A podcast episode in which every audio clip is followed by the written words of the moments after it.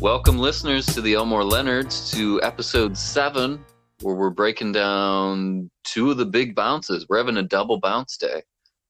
Um, and we're uh, having a good time. How are you guys liking the podcast so far?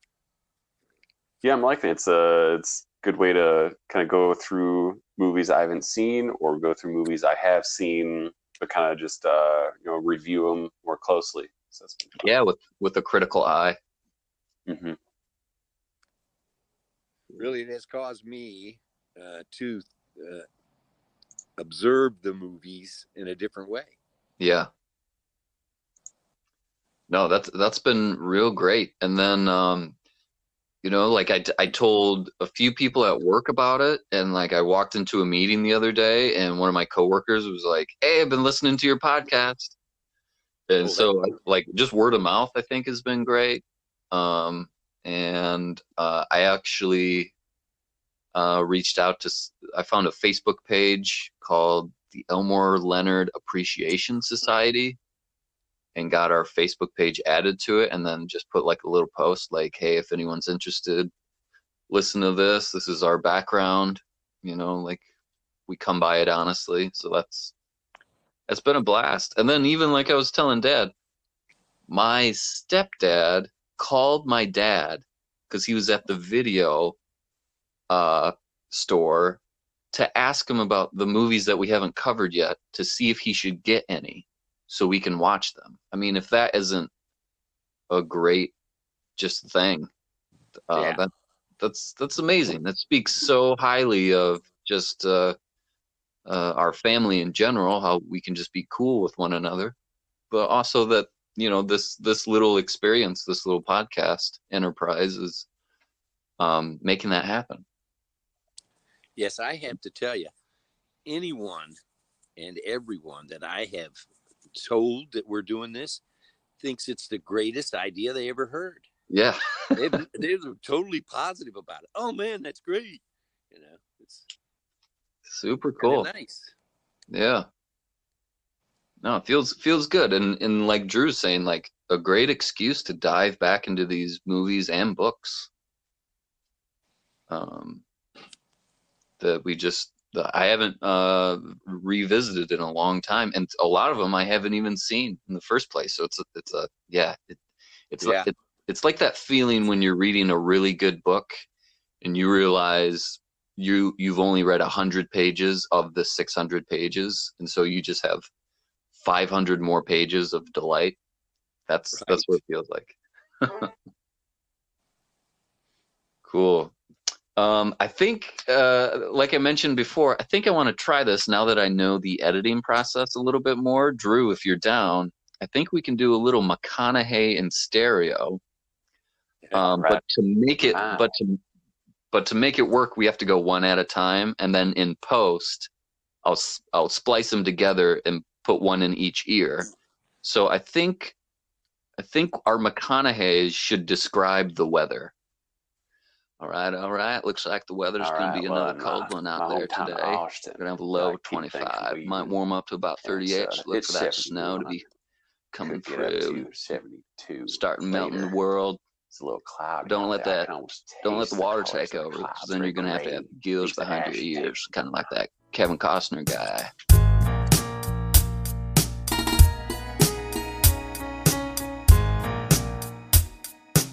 Uh, I love it.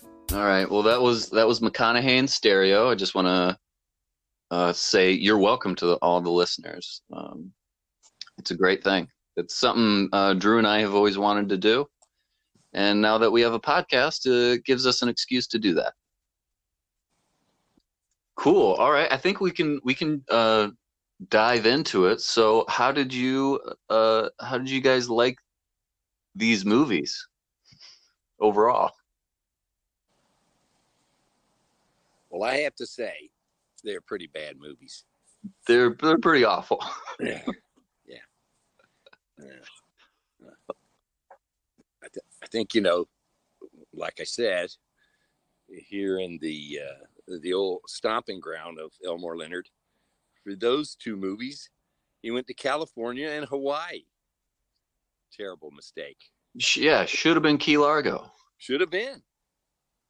In, in the book originally, it was in the thumb area of Michigan. So it's like Port Austin, Right. which I'm not sure if that's that's not movie material.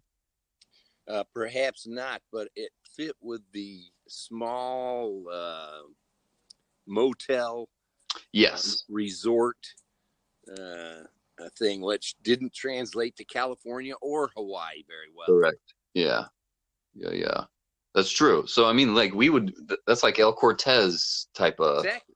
yeah. That's that's true. That was a resort up in off uh Lake Huron. Right. Um which that's the thumb. right. Yeah. Uh yeah, yeah.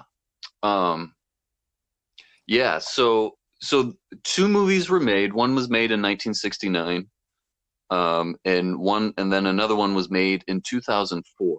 Uh and the movie itself is or the the sorry, the book itself is actually a pretty interesting story because it's actually Elmore's first crime novel. Right. because he'd been doing westerns up until then and i'm i once again i didn't do my homework and print off the introduction. I went to uh, i went to the elmore leonard like the official website of elmore leonard and they have something on there called the dutch forum which is basically a uh, it's just a message board of um, people that you know they want to talk about different details of elmore leonard books and and comment and, and go back and forth and stuff. Uh, and it was uh, moderated by his uh, researcher. And then in 2012, it was pretty much shut down, but you can still read it. It's it, it's read only, so you can't contribute anymore. But you can you can dive in there. So I I found I don't know if it was a series of you know straight to video movies like this, but there were introductions by Elmore on some of his books.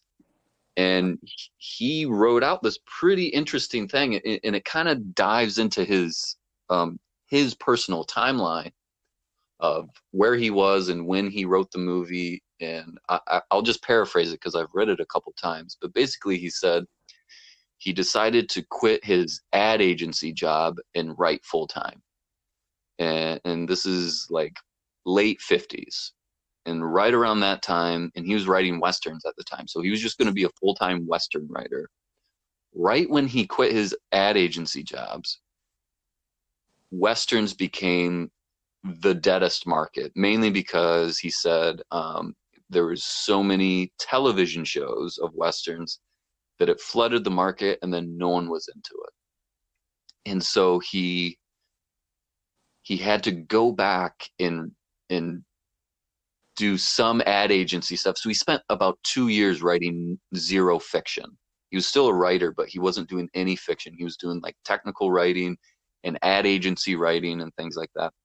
And then in 61, the rights to Hombre was bought. So he got so he got kind of a windfall in cash, which allowed him to to quit his jobs again and focus fully on writing what was going to be his first crime novel. So he'd like kind of learned his lesson. He's going to be a full time writer, but he's not going to be a Western writer anymore. So he's going to go into crime. And so that that is the big bounce. The original title of it is Mother, This is Jack Ryan. Um, and so he wrote it. His literary agent at the time fell sick and she later uh, she later died but she said you should talk to this guy i think it's hn swanee or swanson something like that he's kind of a famous literary agent and uh, so the first book that that new agent got was mother this is jack ryan aka the big bounce and he was just like did you write this book and elmore was like yeah i you know i wouldn't be talking to you if i didn't and he just said, "Kid, I'm going to make you rich." And so he's like, "Okay, let's send these to publishers." And he got 84 rejections in a span of 3 months. Um like the publishers just did not want to make this or did not want to publish the book. And so he said normally if you get that many professionals rejecting your work, you're just going to put it in a drawer and never, never revisited it again. But he decided he was just going to rewrite it. All it needed was a plot, and he needed to change the title. He said the title was pretty. It just wasn't. It wasn't catchy enough, and he said the idea of the name Big Bounce came from an Esquire, uh, the magazine Esquire, an article about women of southern Los Angeles and how they're bored easily and when um, when they're when they get bored they look for a thrill. If it's not drugs or sex it's you know it's crime and things like that and they're always looking for kicks and the big bounce. Uh, so that's where the big bounce that he actually got that from an Esquire magazine, and then finally got it published in sixty, uh, maybe sixty nine. I, I want to say the movie, the movie studio, and the publishers sort of grabbed it at the same time. I think.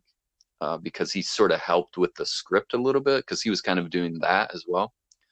Um, so yeah. It, oh, also he said Jack Ryan, the main character in The Big Bounce, he thought about sort of doing a a Clive Cussler thing where it's the same main character through all the books, kind of like a Dirk Pitt. Speaking of McConaughey, um, but the way some of the movie studio agreements work is that when they buy the rights to that book, they own that character for a number of years. And so he actually said most of his main characters are simply Jack Ryan. He just, for legal reasons, had to change the names. Wow, that's um, pretty cool. Yeah, so I thought that was interesting for a book that, you know, in Elmore's in Elmore's life and his his timeline as a writer has like a is a significant you know entry point into his world. Two horrible movies were made out of it. They they didn't work. Yeah. The, the films. Yeah. Drew drew what is what were your thoughts on the on the films? So like uh having watched i watched them both back to back uh, starting with the 1969 one then the 04 okay. and uh it's like yeah, there were. I disliked the 04 one the most. Mm-hmm. Uh, I thought yes. it had some quirky characters that I love seeing in movies. Yeah, but I I enjoyed a lot more about the 1969 one, uh, especially the soundtrack. I like these like the 60s and 70s style of like you get one theme song or one soundtrack song and you just use it throughout you like instrumental you have it with lyrics, with a cappella, and I just thought the song really worked well. It was by Donny Osmond. Oh, nice. It was the When Somebody Cares for You. And I just thought it was, it was a good song, and there was a lot more nudity in the 1969 one. and it was like it helped redeem it. Uh, I have that note. I, I just wrote boobs and butts! Exclamation point. A lot, a lot of it and uh, the two characters, uh, Nancy and Ryan, or Jack Ryan, uh, are married at this time. At that time, yeah. Actually, sorry, uh, the introduction to um, th- that Elmore introduction that I was uh, referencing, he talked to uh, his literary literary agent, and they said, "Oh, they're going to shoot the movie in California." And Elmore said, "Great, you can probably just grab some people from Peyton Place, which is like the soap opera of its day, like Dynasty or um yes, Melrose Place type of thing. So it's like Peyton Place and those two, Ryan O'Neal and Leigh Taylor Young, who play uh Jack Ryan and Nancy, are in Peyton Place, and that's where they met and married. Um, so in in the 2004 one, there's no excuse that it's why it's horrible, because you have this all-star cast. You have Owen Wilson, Morgan Freeman, Charlie Sheen, you know, even Vinnie Jones, like you're saying, like the kooky characters. Gary Sinise. Gary Sinise. These are all like these guys. These people have gravitas, and the 69 one it's you know it's soap opera people playing in the movie so you almost like ex- your your expectations aren't super high so it kind of like makes it better in a way. You're not so angry at the movie. Although and, and, and drew you are The- correct. When when a movie starts to kind of suck i just start paying attention to the sound like the music and sound design the outfits or the architecture and so i have notes on on those three things like yeah, I end up with some notes about like the uh, some of the camera shots and the soundtrack, and uh, also like a film coming out in 1969 is up against tough comparisons. For example, Butch Cassidy and the Sundance Kid came out in 1969. Midnight Cowboy, Easy Rider, The Wild Bunch, On Her Majesty's Secret Service, True Grit. So like up against really good movies, and then you have this one. Yeah, impossible. Um, I, I think the the 69 one, uh, I wrote here worst opening ever, and it's just because it's this this anchor man, how shoehorned it, it it it is to get to the action of the guy. He's supposed to be doing a, a news report, and he goes, "Wait a minute, something's happening here." Zoom in, and it's like, okay, we could have skipped the news thing and you could have just focused on the fight, the opening fight at the baseball game. Right. That was an awkward way to start. Yeah. but it had to lead them to, oh, this is how we got it on film and this is how the justice of the peace guy can who Van Heflin from uh 310 to Yuma. Right. Right. yeah. And he's got some doozy of a lines there. He goes, uh, that guy's got a knife as long as your, and then he looks at the guy and he goes, well, maybe longer. Yeah. Yeah, it was. it- had a real 1969 feel to it. Yeah. and it's set in California, and I have here uh, uh, noting on just on the music. It's got some good '60s bass and guitar work. Like it's got it's got that thumpy high end bass. That there would be like this real thump that you would get from all the pop songs in the '60s, which is I'm just like I like it. Take me there. I love the uh, just movies in general, but then also particularly like older movies like this one. Just the generic signage they use, where the sign just says "the bus depot," and then a poster advertising the bus that just says "fun bus." It's like amazing, amazing signage work. Did you notice the sign that said beer 25 cents? I Mm-mm. did not. And I think he ends up paying for a beer and it's a quarter. Yeah. Yeah. And they all had, I noticed they all had the coolest cars ever. That's yeah, exactly. If okay, if the if this movie's gonna suck, let me at least look at some good cars, Right. some good music. I like. I have a a, a note here. Short, short sleeve mock turtlenecks. I'm really I've really been into those lately, and Jack Ryan is is wearing that sort of gold one throughout the whole movie. Um, as as someone who grew up in Key Largo, was that something that you could wear like i'm just trying to imagine is does it get too hot at some point do your arms get cold dad I, I don't ever remi- uh, remember wearing that, but I did wear Dickies. You know what a Dickie is? like a work shirt It's a fake turtleneck. okay It's a turtleneck with like a little bib, and you'd Oh, wear yeah. a shirt, and then put this Dickie on. yes I don't know the origin of the name. And, Okay. Uh, and it looked like you were wearing a full turtleneck, yeah and that was decidedly cooler than going with two shirts.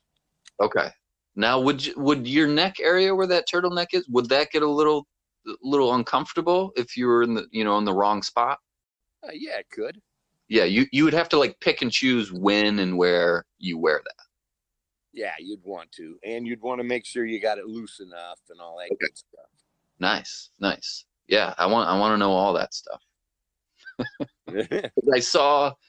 Do you remember? Uh, uh, I think it was on Showtime. It was called Magic City, with Jeffrey Dean Morgan as a hotel manager in Miami. oh, I did. I do remember that. So, and he had two sons that were kind of he was sort of grooming to take over. They lived in the, in one of the hotels. One of the sons always wore like the short sleeve, but mock turtleneck sort of look, and I'm just like, I am into that look, but how do they how do they not just heat up so bad in that Miami heat? Right. Well, they stay in the air. Yeah, yeah, exactly. You stay in the nice hotel.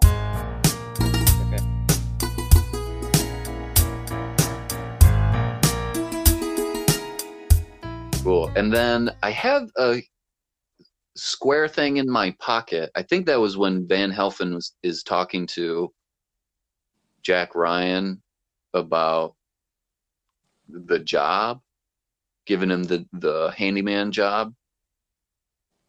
Square thing in my pocket. I don't know why I have No, the that note. was uh, no, that was when uh, uh, Richie drives up at the bus stop, and Jack Ryan's asking for him for a cigarette, and he had just put his cigarettes in his pocket, All right. and he's like, I have a cigarette?" He's like, "I don't got any." He says, "What's that square thing in your pocket?" And he just says, "A square thing in my pocket." Okay. Oh, that's right. That's right. Because I have here, were there alts alts in the script, or did they improvise that and they're like cut? Let's do another take. This time, Richie, you say something a little more, you know, it's my penis or something like, or um, you know, it's a it's a box of cocaine. Mind your business or something. It's just like, uh, it seemed like the most uncreative thing to say back to him. Cool. Uh, uh, once again, going back to um, so I start to look at the agriculture or the architecture uh, in the beach house. Uh, it's very gaudy. Uh, I would have liked to seen a little more minimalism in the design. The thing is packed. Uh, th- This is this is Nancy's beach house. That thing is to the brim decorated. Right. Well, well, it was actually Nancy's boss's beach house. Right, right, right. Uh, and and I I noticed that my note was beach house, real fancy, Yeah, and even in 1969, it seems like houses weren't that fancy. okay. Yeah, and that that's why that's why my brain was like, no, it should be should be minimalist design, uh, with focus on relaxation and things like that. You're not going to have this, um, you know, just all this deck. Every square inch of the of the carpet and the floor and the the walls are just packed with stuff. Um, I, I At the bar, yeah. at the bar with uh, Van Heflin and then uh, Jack Ryan is Yep. like it's just such a weird thing of to like remember him in 310 to Yuma being like you know stand up guy gentleman and then you seem to huge wind up and slap with the woman on the ass that with that brought over the beers. It's like what the hell? like what Yeah. happened to your character in 310 to Yuma? Right. Right. He's a justice of the peace that's that's pretty loose on justice. Exactly. well, And then uh, uh, the the dan- I had a note about like the dancing, how it was 80 percent arms and then twenty percent kind of bobbing up and down. that was pretty awesome. Uh, no, I actually have a note here. The bar plus the 60s dancing gave me a Scooby, Scooby Gang vibe.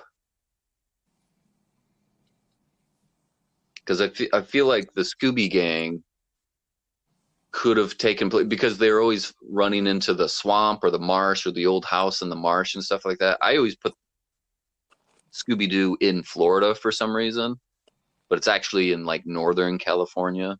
Yeah. Um, so it- yeah, that whole bar and that that gave me in their their clothing, that gave me sort of the Scooby Gang vibe. Um, I do have a note here. So Leah Taylor Young and Lee Grant, the woman that um, ends up having, you know, like is in number nine, Number or whatever. Yeah. Yeah. the unit. They're both Meisner trained, which is a sort of method acting, uh, particular school from New York, a playhouse out of New York City, where this this guy uh, taught method acting, the Meisner method. Th- They're both trained in that. That's interesting. Yeah. And I also have a note here that when Nancy is sort of losing it and she she's sort of getting that really wild eye, she has a bit of Jessica Walters from Play Misty for me. Do you get that at all, Dad? You know, I didn't notice it, but you're right. Uh, of course, how many ways can you play a crazy weight lady? Sure, sure. Hey, one note I uh, made was how racist this movie was, the 69 version. Sure. There were hardly any black people, and they, what did they call, uh, they didn't call them beaners, but they called them everything else, I think. Yeah, yeah. They use the S word, they yeah. And, uh, and they, and they, uh, and they totally abused them. Yeah. Yeah, 100%. And that's, you know, that's probably a reflection of the actual labor situation of that time. Yeah. Um I have here I thought the nudity in the cemetery, I thought that was actually pretty original. I'm trying to think of like any other um where she just gets nude and she poses in the cemetery. trying to think of another movie that's had that before. Easy Rider. Okay, okay, yeah. But They actually uh, come the same year. So they came out the same year. Okay, never mind. That's totally. They're just trending. They're just following trends. Yeah. I I did think it was a. it, it got me a chuckle when uh so I was looking at just like the camera work and uh they're panning a shot to like the bra and her clothes like I get it she's naked she's been naked a bunch in this and then they put the sock in center frame as if that's like the final like all right now you really get it there's a, just a a men's sock. It's just like, like, come on, like, why was that the focal point of that shot of showing the clothes? Well, up until then, I thought they were fully clothed, but look, they took their socks off. Um, I have here a really cool movie prop from this movie would be a Richie's pickle jar, which is the Yeah. the the rich guy's pickle Oh, business. that's right. That was the the husband's pickle business. hmm And you could have, uh, was it the uh, the L? Uh, what was the what the, the phrase that they used for the big pickle? And like put that in quotes underneath the the jar label. Right. That's what they called him behind his back. The big pickle. Oh, right, the foreman. Right. the foreman was little pickle, I think. Yeah, little pickle. No, I'm a bit of a, uh, cereal connoisseur. I love all kinds of cereal. It annoyed the hell out of me when Cheryl, the little girl, had way too much milk in her Way too. It looked like soup at that point. Like I saw very few cornflakes, mostly just a bowl of milk. It's like, ugh. It just this that bothered me more than anything else in this movie. You know what? That that scene was correctly set because the mother didn't pour it. Okay? So this is this is a young child doing it. When you're young, you haven't figured out that ratio yet. And when you're in charge, you're just like, okay, let me just fill it to the brim with cereal, and then I'm just gonna pour a bunch because that's what you're supposed to do. And then you learn later on this is way too soggy. This is not fun at all. This is a horrible experience. And then later you're like, okay, it just needs a splash of milk. I just don't need it to be completely dry, but we don't want this soggy mess. So I would say it's actually pretty accurate because she's a young child. She doesn't know the ratios yet. I knew the ratios at that age. you Um, remember what he was paid for his job, Ryan O'Neal? What Van Heflin paid him for the handyman? Was it 200 a week? Uh, Fifty a week. 50 a week. Okay. Oh, I probably I probably thought okay, 200 a month plus room and board. Uh, uh, minimum wage was a dollar sixty-five in Plus nineteen sixty-nine. okay. Because that was you, yeah. That was your, was- you know, you're working then. You're working minimum wage then. Yeah, Yeah. What Yeah, was your? uh, Dollar sixty-five times forty would be sixty-six dollars. so he was So under again- minimum wage. he was getting underpaid, but room and board provided. He Right. he could Uh, just chill out. He could he could kind of f off while he was Yeah. there, and you know he had his his pick of ladies that were were clamoring after him, and He had- strategically located next to the you know rich guy's mistress. right. Well, the little ones are gone. yeah, he uh the two he had the two Lees for a consolation prize. Yeah, yeah. Leigh Taylor Young and Lee Grant. Yeah. Uh, um I thought I thought it was actually a really interesting scene in that it takes you into Nancy's world when he's having the party and they're schmoozing and he says to her, "Oh, if you quit, it'll take me a week to fill your position." and it really like that really sunk lets you sink in of like this is her world. Like she is easily replaced. Her job really is not to be a secretary. It's to you know she's being pimped out by this guy. Right. um, and so her her life her life is not a good one and she's not happy. And so of course she she needs a thrill because she's trapped and she she wants out Yeah, she's Um, definitely acting out. yeah yeah um so i thought i, you thought that was she was- ki- you know, I thought that was treated pretty well as far as like, look, this isn't just this, you know, this uh, uh spoiled brat who's just trying to mess with people. Like she really is. It is. It does come from somewhere. Yeah. we knew she's trouble when she looks at rocks. She's like, "Let's get rocks for throwing." I knew she was in trouble when she got in the pool from the very beginning. Yeah. but it make it makes the film more enjoyable. um yeah, I I mean I I had to kind of scrub through this film. I had to skip ahead, you know. Also, how did you guys react to Lee Grant's suicide?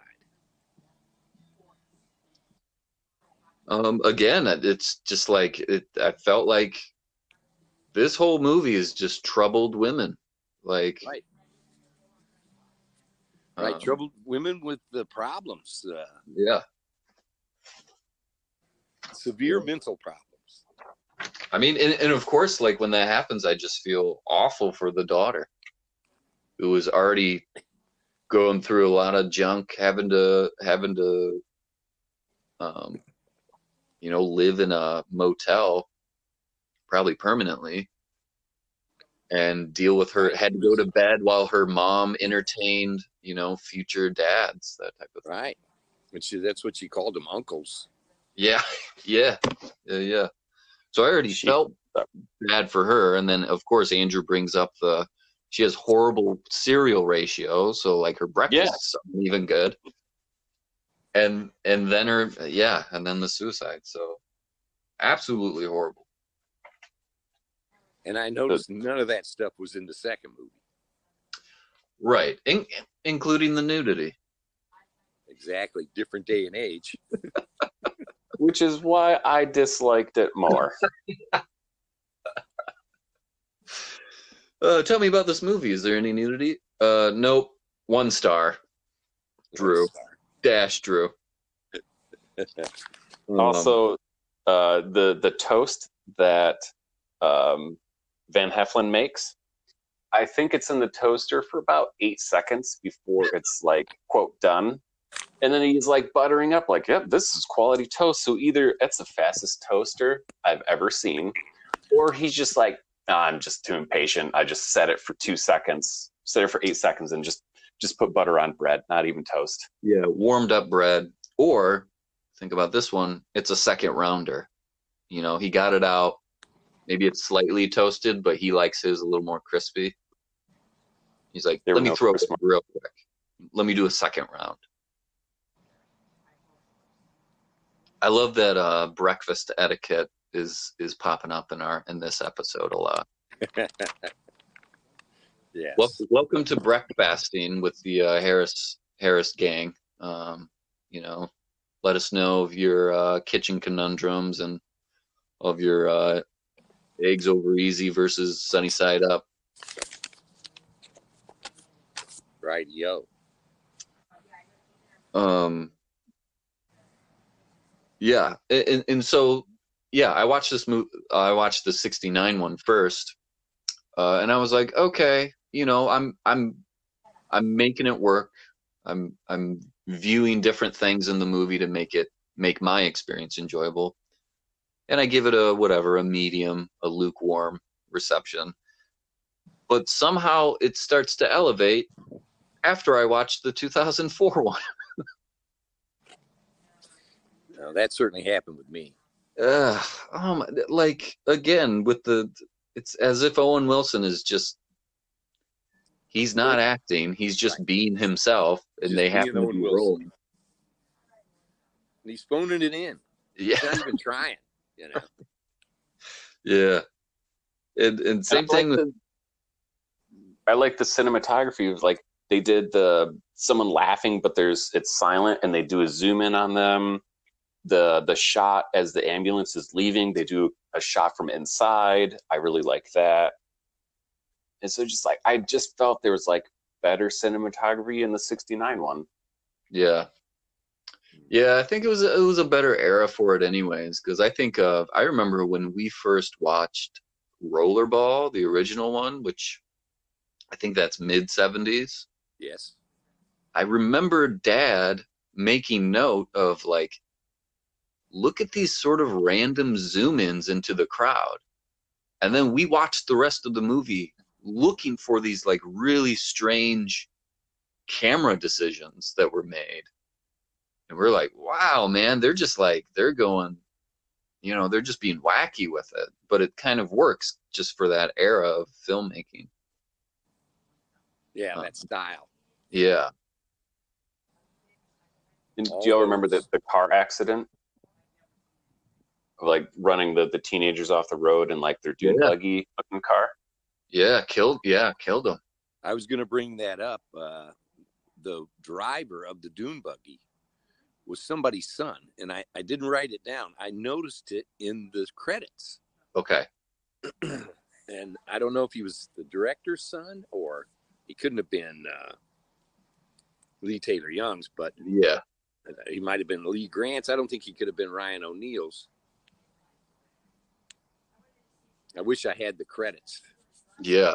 to reference. Uh, Right. and Jan noticed it, and she doesn't remember even doing it. So yeah. Dang. It says uh, Kevin O'Neal was the boy in the dune buggy. there it is. That's his son, That's Ryan O'Neal's son. Ryan O'Neal's son. My God.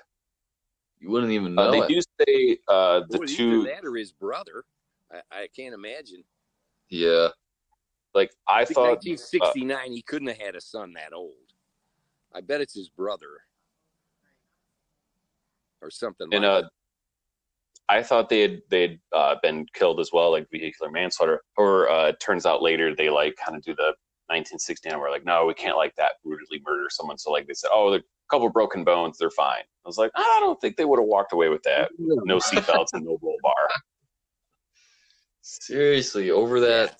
uh, They yeah, and, him for uh, that shock of murder, but then had to back down from that. yeah. Yeah. Couldn't- It wasn't worth reshooting. also, were those police originally supposed to be motorcycle police because they both had helmets coming out of the car? They're Yeah, they're dune that buggy probably uh, the prop man couldn't get the bikes or something. And You can never when, be too cautious. and then when he peels out after he gets in the driver's seat, decides to drive, he like peels out in the sand, but the the tires are squealing. Yeah, if there's pavement, Yeah, the prop- that in post. Yeah, the, the sound the sound editor was like, "Yeah, I got this laying around. I got this this. We got the Wilhelm scream and we got the tire screech. What do you want here?" uh, so uh, because of this movie was so riveting, I decided to make a list of crimes I could think of that she had committed throughout the movie. All right, what do you got?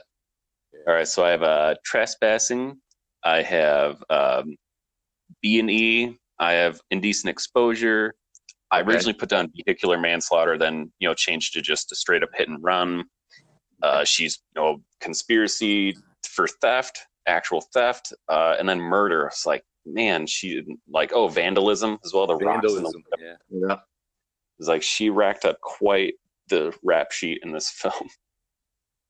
Is uh, indecent exposure? Is that does that uh, does that crime get worse if you are um, engaging in intercourse in public? I'm not sure. I, well, I would say sure. because um, because like I was only counting when she was caught naked in the pool as indecent exposure, where there's actual witness for it. Sure. Right. There has to be a public element to the indecent. Right. Someone has to press charges. Yeah. Yeah, somebody has to see it. And so I didn't put down anything for uh, what happened in the other cemetery or graveyard. Okay.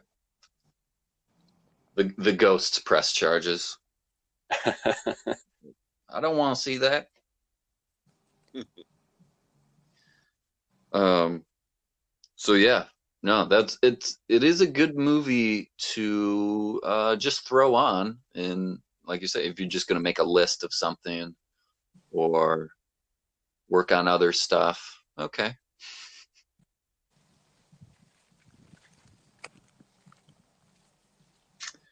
Um so i guess we can jump into the 04 one set in hawaii. Um has narration. I just I have a note here. Narration, nope. Um, My note for that was uh, I want the title of this movie to be called "I Am Jack's Hawaiian Vacation," like reference to Fight Club, where it's like "I am Jack's," you know, like festering, you know, wound or whatever. It's like right. So like the guy's name is Jack. Who's like, I'm Jack. I'm in Hawaii. I'm like, God damn it! Like just You're do a doing fight club and say, hey I'm guys, Jack. wow, wow, guys, I'm in Hawaii. Wow. My uh, my theory was that they all just wanted to go to Hawaii and they got financing for the film and they said let's let's make it in Hawaii One hundred percent for sure. Fuck. because And they grabbed Vinnie Jones on the way, and he was just like, "Gosh, I've never been to Hawaii." Blah blah blah. And they're like, "Come on, show you around." Willie Knight, Mhm. Willie Nelson even joined them. Yeah, bring Willie Nelson. He'll have the weed. right. And did you see that Harry Dean Stanton sang? Oh, did he sing? That He was sings probably in when every I, movie. that's probably when I was skipping around. He sang with uh, Willie Nelson. Nice. And uh, Andrew Wilson, which is the Luke and Owen's older brother, is the is the um, cop that's with the justice of the peace who let finally lets him go. Okay. Okay, So- I knew he was in it, but I was looking for him. I, Yeah. I didn't end up seeing him. I Yeah, so- that. Yeah, so he was like the processing clerk and the you know the deputy and all that stuff. So he's been in like he was actually in the Tenenbaums, the Royal Tenenbaums, three times. He's narrating with Wes Anderson during the tennis match where uh, Richie is is throwing the match. Uh, he's he plays the Amish uh, guy who chops the wood and accidentally chops Margot's finger off. So that's Andrew Wilson. And then it's actually his hand that has a BB lodged in it. When uh, when Ben Stiller goes to show his dad, and they still got that BB. They use the close up of Andrew Wilson's actual hand. Oh wow. Um, yeah. So instead of pickles, it's hotels. Building a hotel instead of growing pickles. Right. Uh, well, I had to.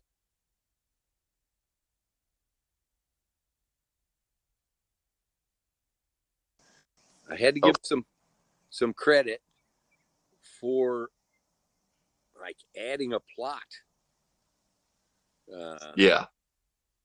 but it didn't work. That's the thing. It, there was no tension. Uh, you know, no, there wasn't anything. There wasn't anything thrilling. I was never worried about Owen Wilson. I was never worried about that girl. Hell, I worried more about Willie Nelson tripping on the steps than I did anything else in, that, was happening. It was just flat, you know. And uh, Yeah. what's his name? Uh, not Samuel Jackson, but Morgan, Morgan Freeman, yeah. Morgan Freeman. He was flat as flat could be. Yeah. I mean, he phoned it in. Mm-hmm. Yeah, it, it it felt like a pretty good. It felt like a phone in.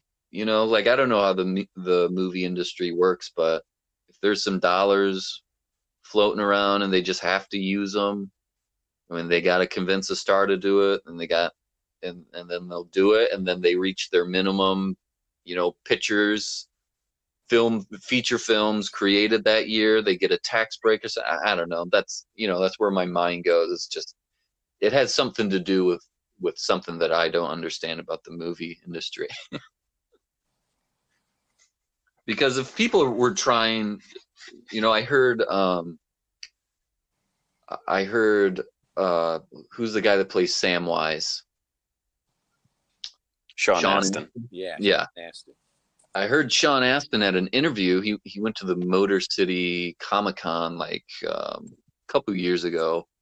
He was interviewing just the local news with the, the local internet news, and he um he was just talking about filmmaking in general, and he he was saying if people are doing something daring, if people are making taking a risk with something, we need to just give them credit because they're doing something that we're asking them to do, which is you, you need to constantly be making new things and innovating and growing. Um, so we have to, if it, if it fails, if you try something risky and it fails, you get our, you know, we still support you. You get credit for doing that. But here it is, it's the opposite of that, where they're just like, we're not going to do anything. We're just going to throw together some scenes. Um, so therefore, I just can't. You know, I hate. Like I, I, I feel like I have such dad. Um, well, they call it dad, re, uh, dad level of standards, like the general dad level standards, where I just like everything. Where it's like I don't have a problem with anything.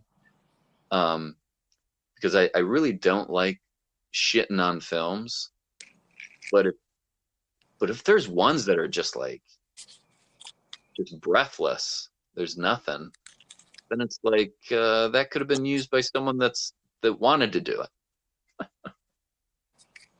Right. Are, was it possible for him to actually try to make the movie that Elmore out of the book that Elmore Leonard wrote? Yeah, yeah, a little more grit. I felt this movie delved too deep into the let's make a comedy caper instead of just trying to do a caper or uh, anything. Because like there was um, these boring sound effects that were added in, and it just it made it seem like I was watching a slapstick film. Uh, the one uh, major note was when Gary Sinise gets pushed down the stairs when he lands. Music, there's like some sort of bass line or like something that goes boring, Boing. and like it's really quiet, but it does like this boing noise. I'm like, um, oh, I didn't know I was watching a comedy. You know, I have a note that it's it's comedic. It's almost Yeah. like a comedy. Yeah. Like a full blown com- yeah, early two thousands, late nineties caper, but way over the top and but horrible too. Yeah, and they use you know like worn out, you know, gay jokes that are just like low hanging, low effort, and overused in the '90s and thousands. It's like it was just like I forgot how often that just gets thrown in of like, oh, emasculate someone, or like, oh, the big punchline is that the the tough cop happens to be gay. It's like it's just Yeah. the just really annoyed with movies from '90s and the thousands for that. Yeah. Makes it dated for sure. Yeah, Yeah. because we, we've moved on. Um, yeah, no, it's it's interesting. Like, uh, not all these movies are going to be great. I can say three nice things about the movie. Uh, I really did like the moon to the sun water transition, and they kind of spoiled it a little by then, like moving the waves to like really nail it home. Like, oh, we did this underwater, so let's splash the water a little bit to make sure you knew it was underwater. It's like, no, just do the transition and cut. But like, I enjoyed, you know, throwing in some cinematography. I really liked uh, Bebe Neuwirth as Allison. That's uh, Yeah. Lilith from Oh, Cheers. yeah. No, I got a I- huge on her. yeah, she's. I just enjoy her. Uh, I just enjoy her acting, and uh, I did like the. So it's usually like a guy that has his wife and a mistress. They come home at the same time, and he's running from one to the other and keeping them separate and distracted. I did like that it was a big twist on that with having it be the woman that has two guys. It was like I don't think you ever see that in film, and like Yeah. that's a an old joke of like a three room comedy and two people that can't meet each other and you're you know peter sellers did it a lot and it was hilarious in like the pink panther movies but it was refreshing and cool to see it just the genders flipped was was Yeah. clever Noise. Yeah, I like that. Yeah, I forgot about Bebe. Yeah, I like her a lot as Lilith and Frasier. She, uh, yeah, she's very attractive to me. That really cold, uptight psychiatrist type. She has that character down. Yeah, yeah. It's actually fun to go back to um, uh, certain episodes of Cheers that are like really monumental in the Frasier world that then go on into Frasier. Okay, sure. Yeah, because there's t- there's ten years of Cheers and then eleven years of Frasier. So between that, you have you know twenty seasons of of classic sitcom. yeah i've actually been watching uh the cheers i'm still like in the middle i'm still in like season five i worked Okay. backwards i watched all of frasier first and now i'm working on watching all of cheers Okay. Good stuff. That's what uh you know when when Allie was pregnant and we just didn't want to watch anything violent. We watched all the Frasiers. Hmm. nice Cool. Cool. Yeah. Yeah. I mean, I I am I am very pleased that we uh decided to do both movies instead of giving each one a, a different episode. Right. So I am pleased with that, and um, yeah, uh, I am. I am loving the podcast, man. I, I I'm really enjoying myself. I'm so glad that we pulled the trigger on this, and uh, the feedback that I am getting is that people are enjoying it, or like you're saying, like people just love the fact that we're doing this. Um. So yeah, I'm I'm very happy you guys are along for the ride.